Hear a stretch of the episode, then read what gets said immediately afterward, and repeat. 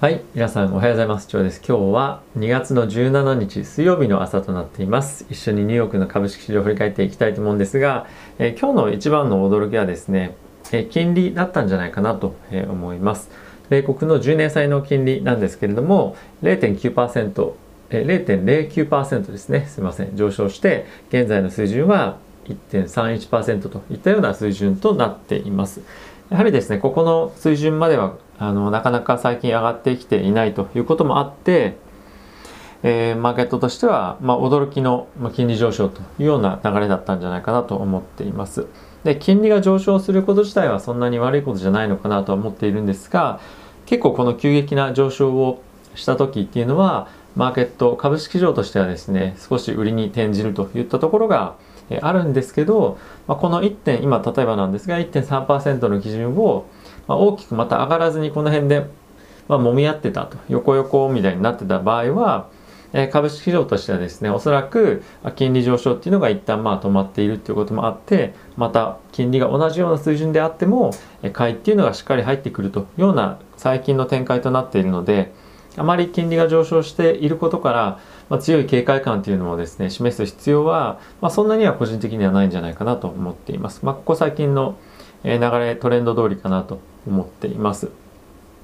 はい。まあ、そんなこともあってですね、ニューヨークの株式市場を見ていきたいと思うんですけれども、ダウはですね、プラスの0.2%、S&P はまあほぼフラットですね。ナスダックに関してはマイナスの0.3%、ラッセル2000はマイナスの0.7%といったような状況となっています。一緒にニュース見ていきたいと思うんですけれども、えーここ最近のやはりコロナの感染者っていうのはワクチンの供給もあって徐々に減ってきているというような、えー状況となっています。えー先週と比べてですね23%の感染者のげあの減というのが、えーあります。これ5週連続での、えー減少といったことになっています。で、え入院患者っていうのもですね16%前週比で減っていてえ順調にコロナからの回復っていうのが見えているんじゃないかなと思います。えーとですね、あとは変異株の全体の割合っていうのは、えー0えー4えー4%といった水準となっています。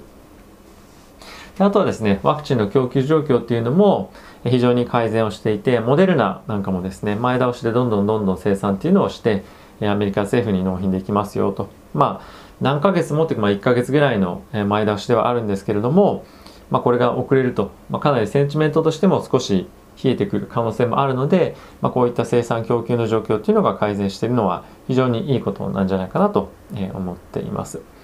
あとはですね、バイデン政権のワクチンの実際の供給状況なんですけれども、まあ、大体1週間にですね、え1400万回分っていうのを今提供できるようになってきているそうです。えーまあ、トランプ大統領がまだ、えいた時にはですね、まあ、生産の状況とかっていうのもあまり整ってなかったということもありますが、えここ最近はしっかりと製造した後に、まあ、供給のスピード感っていうのが伴ってきているというようなこともあって先ほど申し上げたように、まあ、感染者の数っていうのがどんどんどんどん下がってるんじゃないかなと、え思っています。まあ、この配布今のの配布のスピードといったことだったんですけどもしっかりと、え接種というところまで迅速にいっていただければなと思っています。あとはですね、ワクチン関連ヨーロッパの方なんですけども、えデンマークのですね、え変異株、これイギリスの変異株ですね、の感染者の、え割合がですね、全体の45%に大幅拡大しているというような状況となっています。1月の第1週の時点だと4%弱ということだったので、非常にこの変異株の感染拡大っていうのが大きく進んでいるというような状況となっていますね。で再生産回再生産数ですね、まあ、1人当たりの感染者に対して何人に移すかっていうのが、えー1.25%というような、えー水準というふうになっているそう1.25倍ですねこれにあの間違いかかもしれないな1.25人に、まあ、感染拡大といったことで、まあ、どんどんどんどん増えていくループになってますねこれだと。なので、まあ、デンマーク引き続き注目しをしていきたいなと思っています。で FRB 議長 FRB 議長のパウエルさんなんですけれども、えー23日にですね、えー上院銀行委員でえー半期に一度の、えーまあ、証言っていうのを行うというふうに発表をしています。ここはですね大きな何かしら証言っていうのは、まあ、出てはこないとは思うんですが、まあ、半期に1回ということで、まあ、総括かつ、まあ、今後の先行きというのを話されると思うので、えー、注目のイベントかなとは思っています。あとはですね、カンザスシティの連銀の総裁のコメントなんですけれども、財政政策なんですが、引き続き国内の重要な経済的な支出の柱となるということを言っていました。なかなかですね、政府としても、えー、実際に取れる政策というのがそんなにないということもあって、まあ、引き続きこの財政政策というのは継続して行っていけないかなければいけないということですね。あとはですね、物価圧力っていうのは増す可能性は、まあ、ありながらも、えー、まあ、今のこの状況であれば短期的に急激なインフレっていうのが、まあ、問題となることはないんじゃないかというようなことを言っていました。なので特にインフレに関してはですね、非常にリスク叫ばれてますけども、ここはそんなことないんじゃないですかと大丈夫ですよというようなコメントが出ていました。はい。あとはですね、先日イギリヨーロッパの方の空港の状況っていうのが、えー、約ですね、えー、20年ぶりぐらいでしたかね、のそういう水準で70%、えー、減というようなことを、えー、お伝えしたと思うんですけれども、アメリカの空港はですね、約今の水準が、え前年比で60%減でこれが約40年弱ぐらい前の水準と1984年以降の水準となっているそうです。はい非常にあの、まあ、現地にいないのでちょっと正直どれぐらい減ってるっていうのが肌感ではわからないんですけど、まあ、約40年ぶりぐらいの水準というと、まあ、僕があの生まれて間もない頃日本だとそんなに海外旅行が、えー、盛んじゃなかったぐらいの水準って考えると恐ろしいなっていうふうに、えー、思います。はい、で次ドイツなんですけれども、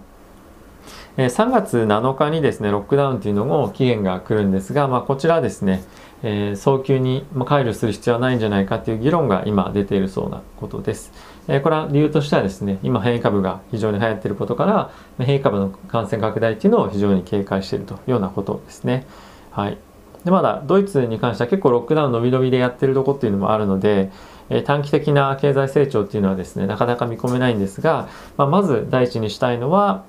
え感染の拡大を抑えるといったところで、えこれがまあどう出るかっていうのは今後注目かなと思っています。でビットコインなんですけども初の5万ドル達成といったことで先日テスラがですねバランスシートに組み入れるっていう発表をしてからも順調に伸びていますし今後アークもですねいろんな企業で取り入れられるんじゃないかっていうようなことをコメントもしていましたので引き続き値動きは堅調だと思いますし企業自体がどういうふうに動いてくるかっていうのは注目かなと思っています。で最後になんですけれども、えー、いろんな銀行とか投資銀行トレーディングカンパニーですね、まあ、そういったところが、えーまあ、為替のトレーダーのまあ、プライベートのチャットとか、まあ、あとはブルームバーグとかロイターとかそういったもののチャット機能を使ってですね、為替の操作っていうのを行っていたんじゃないかというふうに、えー、今調査が入っています。その調査の対象にもですね、一つあるのが、えー、WhatsApp の、えー、まあ、アプリですね。まあ、これが調査対象っていうのもなっていたりするので、非常にそのプライベートの端末とかっていうのもチェックするといったことで非常に厳しい調査が今後入るんじゃないかというふうに言われています。これ何年も前にもまたあったことだと思うのでこれけあの継続的に調査されていることでやはりですねその会社の端末以外のものでもやはりこういった操作っていうのが操作操作というかそのあの値段の操作に対して使われているということで今後もまあ、こういった調査とか、まあ、規制に関してはどんどんどんどん厳しい方向に向かっていくんじゃないかなと思っています。はい。えー、僕も朝起きたらですね、E 班が60%減ということでとんでもないことになってましたが、